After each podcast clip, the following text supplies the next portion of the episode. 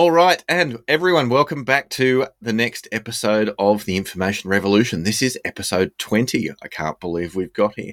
The Information Revolution is a podcast Amazing. for people who are involved in the information industry. Um, my name is Karl Melrose. I work for Castlepoint Systems in Canberra. My views are my own, and I'm here with my two co hosts, Michael. My name is Michael Upton, and I'm in Wellington, New Zealand. Uh, I'm an information management consultant and director of a little company called Metataxis. And I'm Judi Vernau. I'm an information architect. I also work for that little company in Wellington called Metataxis. So, Karl, what are we talking about today? Well, Judy, I'm so glad you asked. Be a short episode otherwise. Very quiet. Um, Yeah. Uh, so I'm introducing today because today we are talking about um, a topic that could actually be quite short because, you know, I'm definitely not a wellspring of knowledge, but I think it needs to be discussed in its databases.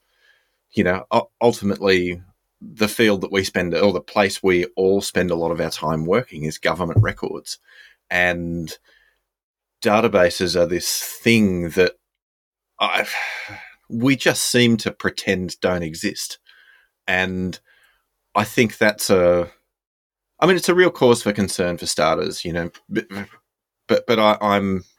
I think the the dynamics of the way we've avoided it are really interesting, you know, because we've got you know definitions of what a, what's a public record, and you know ultimately it comes down to you know any piece of information, you know, used by a public servant, you know, in the in the transaction of their duties is a public record and must be kept, and you know the the definition's slightly different in every records act, but that's what it boils down to. And then we hit, and, and so, you know, we go around and, you know, anytime there's a document, an object, a thing, you know, we get very wound up about, you know, putting it into a record system and having a BCS and managing through a life cycle and, you know, classifying correctly. And then we hit a business system and we just pretend it doesn't exist.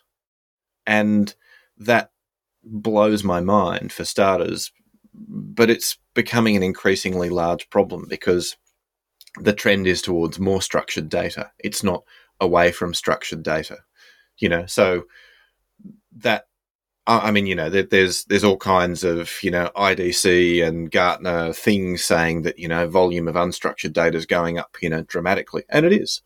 But the volume of structured data is going up dramatically, and I think the volume of, particularly with SaaS, um, the volume of structured data being used because of business systems is going up dramatically because the cost of business systems is is actually coming down you know? I mean when when when, when could you go to the the in- or when could you ever go to market and get a business system to manage a finance process or something like that for you know $21 a month which i think is the the base cost of Xero?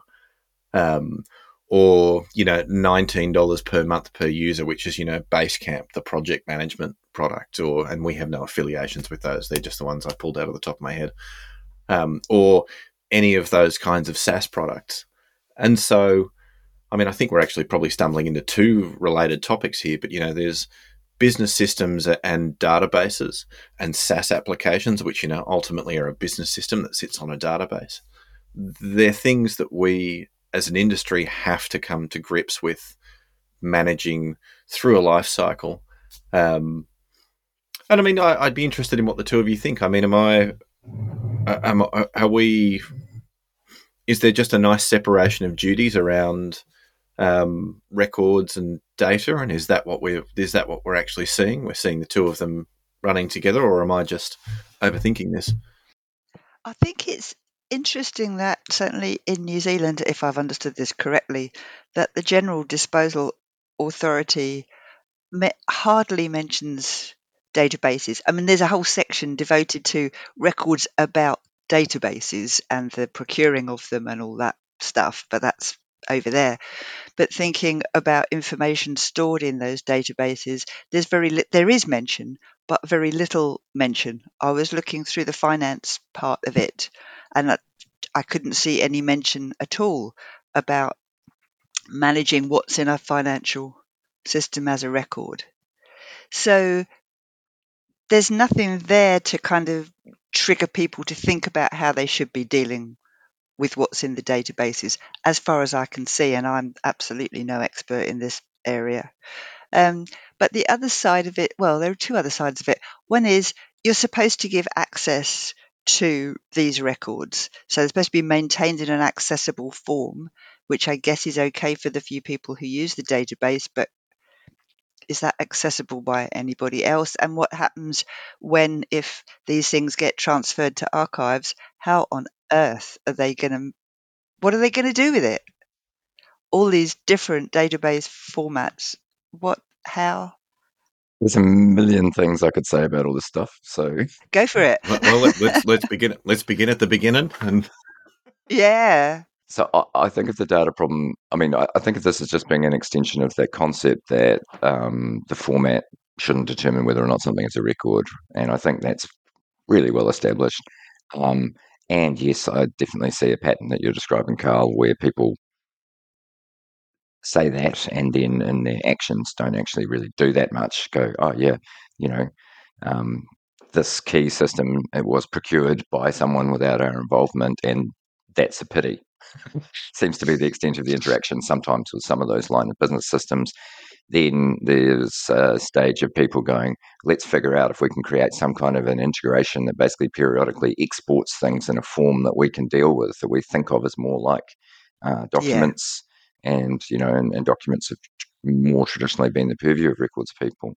And you know, I, I'm not, I'm actually not super opposed to that because I think that you're at least putting some effort into thinking about what is a record in that context. You know, you're you're going, all right, well, actually, there's we're not actually saying absolutely all the things are records in the same way that you would hopefully kind of try and weed out the rot or the dross or whatever we call it if you're thinking in a document context. Um, but it does seem like um, it's an incredibly risky approach, I think, an incredibly resource intensive approach to say, all right, we're going to try and um, massage stuff, you know, within a database into some other form. I mean, it's essentially format shifting in the same way that, for instance, you might convert an Excel spreadsheet into a PDF and then submit that to someone, and um, and you've immediately lost some of what the people using that record mm. um, mm. got from that record. You know, mm-hmm. like like. It, I mean, it, um, it, throws up in, that in the in the physical context. Sorry, I'll just quickly add. Mm. Like, there, there's really, really um, common trend here. Uh, gosh, can't think when this was. I think it's the early '90s, where people went nuts on microfiching things. Um, oh yes, and destroying the source, going, "Oh, that's great! Now we can keep yeah. Now we've got it, yeah. so efficiently, and then finding all the problems and what they'd done, um, which is something I think a lot of digitization projects have learnt from. But anyway, I, I just wanted to bring that up as a mm. kind of mm. an example that's pretty well understood of the risks in format shifting. And so that that idea of like, oh, we'll we'll sort of we'll sort of make records out of our business system somehow. Um, I think we'll make objects out of our business system. It does. Yeah, I mean, make what, objects have a records object when we, you know, because we traditionally mm, have the yeah, metadata. We are an object centric kind of profession, right? Mm. Yeah, but I mean, it does it does and throw up. It's risky. Yeah, it, but it does throw up that idea of what is the record as well. You know, I, I think that's yeah. ultimately what we're trying to consider, um, and that idea that you know we can take a point in time copy of, you know, the data that's there and say that's the record. I mean, that's interesting. But I mean, from a if you wanted to really get into it, um, and you know, the kind of thing that I think a judge would decide is that you know whatever whatever whatever view that public servant or person had of that record at the moment they made a decision. That that's the record, and I, and I think ultimately that's what that's what the problem mm. boils down to. It boils down to the fact that you know you've got a database, but then on top of the database you've got a business application that gives you a composable view of a certain snap, a certain slice of that data. So, you know, it's going to pull together a certain number of tables, but then you might have a totally different business system that uses the same database and relies on, and also relies on many of those tables and a different composable view. I mean, the, the simple. Yeah, absolutely. Yeah, the simple way for people to get their heads around that, you know, if they, if they're, if I haven't explained it well, is, you know, you go to, um, like SharePoint. You know, SharePoint you know you've got different views that you can give to different users and if you want to put a column of metadata in well you can put a different column in based on who's viewing the who, who's viewing the library and i mean well there's an interesting there's an interesting idea um, if people are going to make decisions based on you know that library and the metadata that shows well you have to be able to recreate how, how, do you recreate that view that that person had at that point in time is what it comes down to. That's a really really good point just thinking at it of it from an information architecture view because yeah you're setting up the metadata around each information object. Let's say well let's say it's a survey or something like that or a questionnaire and you're just pulling out the key points from that into a into a list. And what is the record?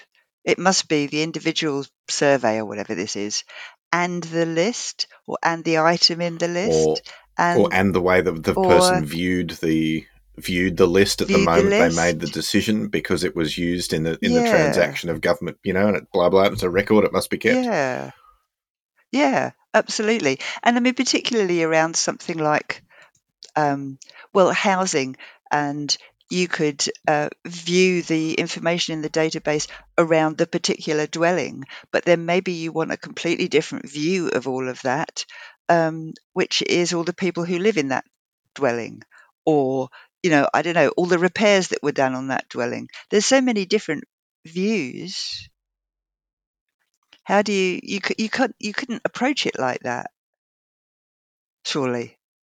You'd so, have to have that. It's got to be all or nothing. Yeah. So, uh, I mean, uh, so this really does get into the guts of what is it to create a record or what is the record because it's not um, like a sort of logical sort of other extreme of the alternative, uh, you know, alternative in terms of how you might maintain a database is you keep the whole database, right?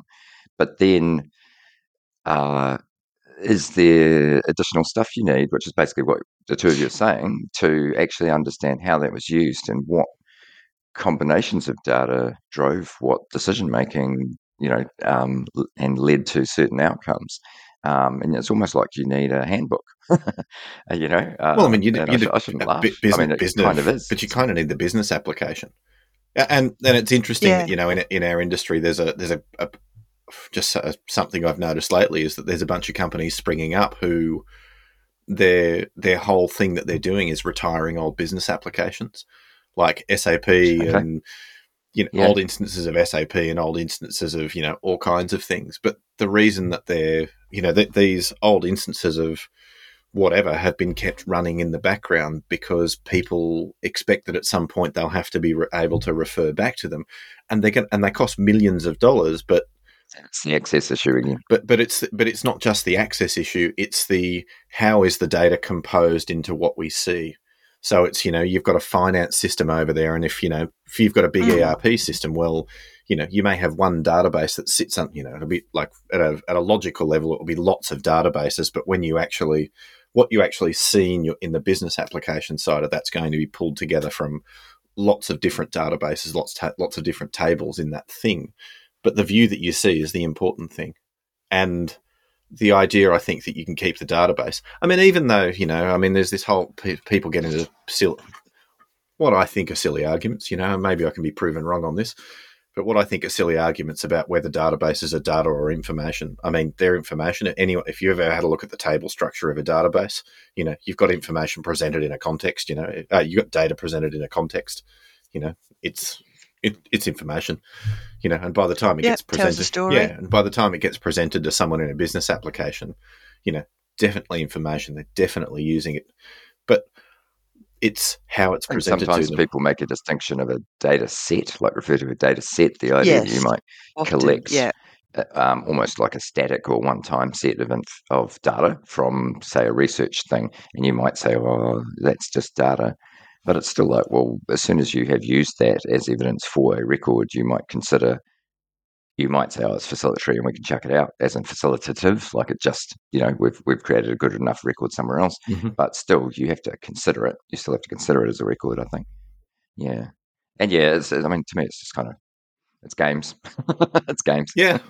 We need to think about the outcomes that we're actually trying to get to. And if we just split hairs on that stuff, then I don't think we're mm. actually um, focused on the right thing. You know, we're not looking at what's the outcome we're No, trying it's to how, achieve. how does the technical not- issue contribute to the outcome? Yeah. Exactly. Our outcome is not to have good definitions for what data and information are. You know, we've got all the other outcomes. Um, I feel like um, like so so. Uh, a- about a decade ago, I worked at Archives New Zealand here, and um, that was when we were first establishing the government digital archive. Uh, and there was there was a lot of talk about digital preservation, and they had dedicated digital preservation staff and so on. And I really feel like um, yeah, th- there is this kind of niche or profession of digital preservation that you know would be fascinating if we could pull some people in who actually work in that world. But Mm. I think from the outside, it's often seen as a thing where you're just worrying about file formats. But really, you have to go deeper. You have to be talking about what are these things that we're trying to capture. And I do remember a conversation. Um, I think it was part of a conference. There was a conference called Future Perfect back in 2012 was the last one. Um, and that was basically pulling together digital preservation people. They all came to Wellington. Way.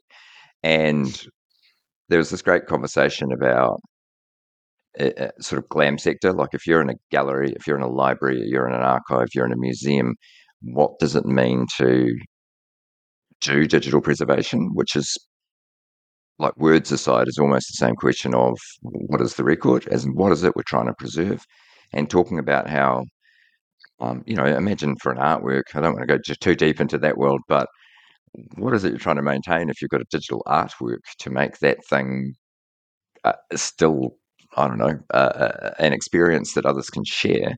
Um, and then you go all the way to there was a question at the time, this is you know at least ten years ago now, on do we just basically care about informational content of what we're preserving? So should we sort of try and let go of the formats, and should we be trying to just capture the informational content? And I think it's not right when you're trying to if one of your aims is to understand how someone made a decision or how someone what information someone kept that led to they did basically and in the context of sort of government accountability and so on i just think um, you can't just keep the informational content really for the reasons that we've just been saying you need um, some kind of view of the, almost a view of the view like what was the person Right. looking at Well, I mean, Yeah. how, how Yeah. did the person approach decision Yeah, well, making? that would I be the best thing that would be the best thing to Mm. try and preserve But Yeah. but I mean, how did the person approach decision making? I mean, in that context, to me, is the thing that mm. immediately sticks out because, you know, I mean, if you've got the type of person who, you know, likes their EA to print all of the documents so that they can read them and, you know, make margin notes and all of those kinds of things, well, you know, what's the process they go through when they make a decision? It actually starts to become important. You know, if they make it on paper, things aren't searchable you know, what assumptions do you make about how that person makes decisions? I mean, I'm trying to explain something that I don't, I don't think I've actually tried to explain it before. I don't have a good analogy for it, but you know, it's that it, it's that idea of, I guess you know, let, let's fast forward 50 years into the future or go back 50 years into the past. I mean, when there's no other option but paper, everything gets to you on paper. You read it, you make a decision, you make the decision on paper, you you move it on fast forward 50 years into the future, I mean, I'm, I think paper's still going to be around. Um, but, you know, are there going to be a lot of people who actually understand how the paper world works and the constraints that it put on you and that, you know, you can't search things and Oh, that's an are we interesting going to, are we going to start looking at, are, are we going, we're, we're going to, you know, people of the, in the future are going to impose their values and their ways of making decisions on people in the past just because you can't help it. Um, are they going to understand that you know these things came in on paper and this person actually sat at their desk and read these things and might not have done it in one sitting? So you know the maintenance of context between reading the start of the document and the end of the document might not be great. And uh, you know there's there's 4000 different things that but I, I actually think you've got to start under you've got to maintain an understanding of, of, of that sort of thing you know? Did this person So we're, we're getting off topic we're, t- we're talking about the information itself, as Michael said, but we're also t- talking about, as it were, the presentation layer, yes whether it's paper or it's, you know, electronic. How is it presented? to, to people, and what is it about that that would help them to make that decision? And and as far as I can see, presentation layers are getting increasingly sophisticated all the time. So the underlying data may be this, but now we've added all these algorithms on the top, and now we've got a, I don't know, we've got a decision tree, or we've got a, I don't know, you know, uh, an ontology full of cool relationships. What exactly is it that we're preserving?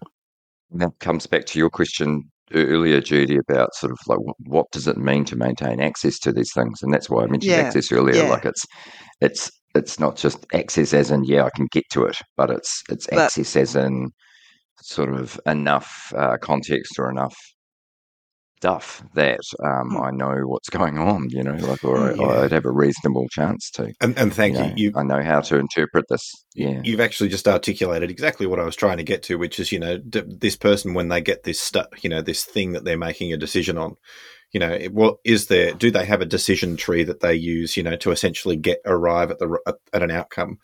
You know, is are they just ticking, you know, ticking? Are they just signing the thing with their authority when the decision's really been made by ten people, you know, who had to approve this thing to get to them? Mm, You know, how do we maintain that kind of context around things? Is mm. what I, what I was fumbling around. And I think um, even if we if we pull it all the way back to the lovely land of documents and think about E EDRMS and so on, if you've gone, you know, and, and I definitely am including 365 in this, that if you're if you're running workflows and processes and things, to what extent is documentation of those workflows or processes uh, a sort of a, a informative, basically? I mean, Yeah, yeah. trying to trying to stay away from being too compliancy, just thinking about whether it's a good idea. Do you want to try and keep that stuff? Um, you know, and and al always these things will come up against sort of a prioritization thing of like, well, is that our highest priority? But I feel like there must be times there must be times to provide sort of transparency. It would be really valuable to sort of go, hey, this bit was actually we automated this. Yeah. But you're right. I mean, there, there's Um, value judgments all through this, which is Yeah. And and The problem. uh, and I deliberately brought it back to documents because I think some of those judgments exist in the document context, and we may uh, have not sort of pulled out those assumptions before in our work. We might have just gone, yeah, yeah, I'm collecting documents with metadata that directly attaches to that document or to its bucket, basically to its aggregation. Yeah. But I mean, it does that. That is actually an interesting question for the database as well, because you know, I mean, if you've got a case that's being worked on, you know, and I can think of fifty government agencies that you know I, I've done stuff with that have got case management systems of one type or another. Um, you know, what, when when is when is the record? You know, is the record? You know, the person who whoever it is, you know, phones in and right, we open a case for this person and we collect some basic information. Well, there's there's you know, is that the record? You know, then when the you know their case gets routed to the specialist who actually or routed to the specialist for our UK audience. Um, yeah, um, it's my networking background coming out again. Everything's a router. Um, does does it you know the specialist that actually looks after it? You know, I mean, is at what point is the record? You know, and I Mm. mean, I think that's Mm. the paper world. This stuff was relatively easy because you couldn't edit stuff. You know, you create you create the artifact, it goes to the person. And I mean, I think we also. It's interesting. I think that we're also coming back to lots of issues of data minimization and those sorts of things for privacy. And I mean, ultimately, you know, I mean, it, for me, I, I think with databases, you know, the thing we actually have to do is we have to go right back to the record keeping. You know, what's the moment that the record is kept, and that's the bit that we have to start to focus on. what's in my mind is I would try and stay away from sort of um, a, a, a, a conceptual conversation about what is a record or what's not a record, and more come back to well, why why do we say that we want to keep records? So the kinds of things that we talked about a few episodes back around, you know, basically what's what's it for? What's and then f- based on what's it for, for this set of information, well, which of those things is likely to apply? For example, um, do we need to um, demonstrate that decisions were being made to show, I don't know, you know, Hmm. transparency of public spending, or yeah, is this administrative or, uh, review? Is it legal review? Is it Yeah. were decisions made that affected individuals' lives? You know, those kinds of things. You know, and and uh, or, or have we captured information that you know changes people's entitlements or obligations uh, with the crown? So. Uh, if you can, if, I mean, it's hard. It's hard. It's a lot of thinking and talking. But I think if you can kind of operate at that level, then you can work backwards from that and go, okay, well, what do we need, um, and and what would be good enough, or you know, uh, within that context, without getting too caught up in sort of um, debating which things are records and data and information and knowledge and all that Yeah, yeah, stuff. yeah. You know, Yep. yeah, yeah, yeah. Um, I, I- I did want to chuck in something that um, just a, a practical point about um, one of those digital preservation techniques that I heard. Um, so, talked about format shifting, the idea that basically you try and copy things and capture them in different ways. Um, the Swiss Federal Archive had a thing which was called, come on, brain, SIARD, I think it is, S I A R D, which is actually software they built to sort of take away the software dependency, if you like, on a bunch of popular um, database formats. So, in terms of that sort of question of could we basically capture a whole database and keep it as an archive, they tried to answer it that way, which I found really interesting because it's just tackling that technical level. It's just Mm. like how do we how do we strip stuff out of um, like a popular database would be SQL Server. Um, how do you remove the dependency on having the right versions and all that stuff and having to maintain SQL Server at your archive? Um, but then the flip side, um, and I know Jeff Rothenberg is a name, is a really um, big proponent of this from back thinking of that conference in 2012. Um, he said that's not good enough to try and get that kind of application layer that we're talking about in this podcast Yeah, the presentation layer is Um, the important thing. you Mm. you actually want to investigate emulation. So emulation is a technology where you basically load load up your OS in a virtual environment from that point of time, and you do everything from okay, it was this version of Windows to these systems sitting on Windows, up and up and up, and uh, to you know to and this was what the application looked like. And that stuff's got so advanced that you can do that stuff in a browser now. Like you can, you know, go out there and you can find um, Mac OS 7 and play with it and load different utilities and things inside your web browser. But the key thing that I think is way, way, way harder when we're talking about, you know, our context is um, is the fact that you're talking about networked systems that and, and interactions between many systems. So when you're talking about emulation, it's like how do you emulate that business system That's integrated with the five other things. access- And Yeah, yeah, exactly. yeah, yeah, yeah. Exactly. this is It's so much harder than just like I can load an app, like a you know standalone, like I can open Word and see what Word looked like.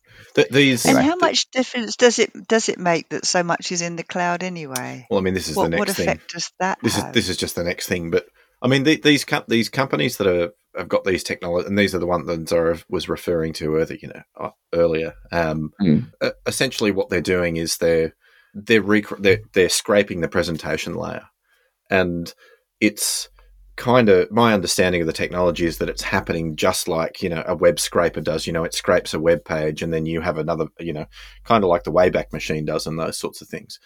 Um, and it's it's exactly what you were just saying. Well, it's not. It, it's sort of a. You know, you, you could either. You, uh, I, I yeah. guess what we're talking about is we're talking Aiming about a view where you. Uh, it's talk, we're talking about a view where you just keep the database, and then you know the the one you're talking about is well, we need to emulate the entire operating system, software stack, application, Yeah. stack. access stack, you know, the whole bit. And then this is somewhere in the middle, I think, where it's sort of saying, well, you know, if you had if you had a case management system, we're just going to scrape all the possible views that that case management system can present its users, and we're going to keep them somewhere that, you know, is a way. It means that you don't have to keep paying your SAP licensing or you know what it is, because that's ultimately the thing that you know that that's that's the problem of half of digital preservation you know it's do we maintain you know do, do we keep that SAP instance sitting around in the basement even though it costs our agency five million dollars a year to do so you know i mean how, how can you'd ha- there'd have to be a pretty strong argument about how that's a good use of public money i think um, be interesting Sure. though too you know, how many of these systems actually have a longevity where they, they need to be kept for, you know, 10, 15, 20 years. You know, I've got a friend at one of the, the federal government departments here, and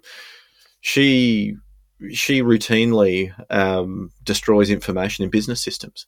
She just she sits down, she looks at the data, she looks at looks at the database, looks at how it's accessed, you know, looks at the logic around all of the cases, and then you know she just works out what the you know she just classifies them, and it's a bit of a hand kind of classification exercise. It's you know, right, well, all of these cases are X Y Z. You know, this is the retention class um, you know, they're retained five years, and so therefore, you know, here's here's my trigger event. You know, it's the end of that It's the case closure or whatever it is, and great. Here are all of the cases that were closed more than five years ago. IT delete the cases, and she actually just runs a disp- she actually runs disposition processes across databases, and yeah, I mean, there's a part of me that wonders why every. I mean, it's you know, I've we're starting to get into some of the reasons that's difficult. You know, you've got one business application that, you know, might refer to a a, a, a, HR type record. You know, here is your here is your HR file, but then your finance record refers to that. So you know, how do you figure out you know mm. the mishmash of retention classes mm, that exactly. are in conflict, so that you can delete the entire record at the database layer? You know, you've got table integrity to consider and those sorts of things, but there's someone doing something about it. Oof. I mean, uh, there is so much to say on this topic. Like, I don't feel like we've scratched the surface of, you know, you, you're thinking about how long, how do you make sure you retain once you've decided what records are, you know, what is it you need to retain for as long as you, you know, trying to protect from destruction. Then there's the stuff about archiving and getting stuff out, which I think was most of what we're covering. But then there's also, you know, what you just mentioned then, Karl, of like, you know, the secure destruction of subsets of data. Um, and I think, just very briefly on that last point, that the um, there was certainly a big period of time in which you know destruction just couldn't be done. Like that, the software wasn't configured. Line of business systems that were purchased off the shelf weren't set up to actually get rid of the data. Well, most of them still aren't. I you don't. Know, I don't think that's. And they say, "Oh, oh, you mean you mean archive?" And you know, absolutely make, make every records and information person sweat. No, it's not an archive. you know, but move stuff to you know offline or, or even worse. Oh, you mean backup? That's one of the. Uh, Ooh-wee. Ooh. Yeah, I know. There, there's a can of worms, but that is actually something yeah, that we are getting into with a an agency. Anyway, um, mm. and and more and more people or more organizations are really getting smarter about storing. Well, I don't know. There's two different ways, isn't there? Storing everything in, in one place rather than having six different databases with overlapping mm-hmm. stuff. Let's create one. Or, of course, the the alternative is let's do this layer which just pulls things out. But it's it's there's a lot of overhead in maintaining six different databases. So why don't we get smarter and um, just create one that does everything that we need. And so, what happens then? I mean, I'm asking you mm, guys because you know, I, I better than I do. I don't know. What happens to the five that have just been decom, or the six actually that have been decommissioned to make way for the beautiful new one? Yeah, I, I... are they records? those those old systems, those old databases that we've decided we don't need anymore because we've got mm. a better shiny one that we've mm. migrated mm. everything into they are still a record of how information was found at that time. So lots of thinking about that. Back to that context. Mm, people people do lean towards look, you know, look the the content was successfully migrated, and so therefore we can yeah. destroy. And I mean, you know, I'll, I'll be upfront that in, in practice, I, I think that's often the only reasonable approach because just the amount of resources required to figure out answer that other question about the presentation layer it's just not worth it. But um, I do wish the conversation was had more often because I don't think it's even discussed. As in, you know, have we made a conscious choice that, although it would be desirable to capture the presentation layer, in this case, that's not going to work. You know, mm. um, yeah. I mean, I, I, something that I, I keep. I mean, this will be interesting in the future that because Judi, I, I, keep running into agencies that are building data lakes. That seems to be the yes, exactly. That yeah, seems yeah, to be yeah. the, the, trend. You know, it's let let's build. It's the way to go. Yeah. Which yep. I mean, you know, I I barely, I barely even understand what a I barely even understand what a, a data lake is, you know, at, at, at this point. Um, so, you know, I mean, what does that mean for records management? What does that mean Yeah, for trying to keep exactly. that record of what people saw and how they saw it? And, and I really don't know. So, I mean, maybe we should maybe we should get someone on who can really talk about this stuff, and someone does spring to mind. So, watch this space. Well, that might be a a, a, a time to uh, wrap us up then. Um, thank you, everybody who watched, and you know, we are always really interested in your comments, and you know, if you've got real insight into what this stuff means, you know, please reach out, leave comments. Um, you can pick the podcast up in all kinds of places. So please just, you know, leave comments on the YouTube page or we do read them. We do respond. Um, but until next time, thanks very much for watching and thanks, Michael and Judi. Here ends episode 20. Thank you. Bye for now.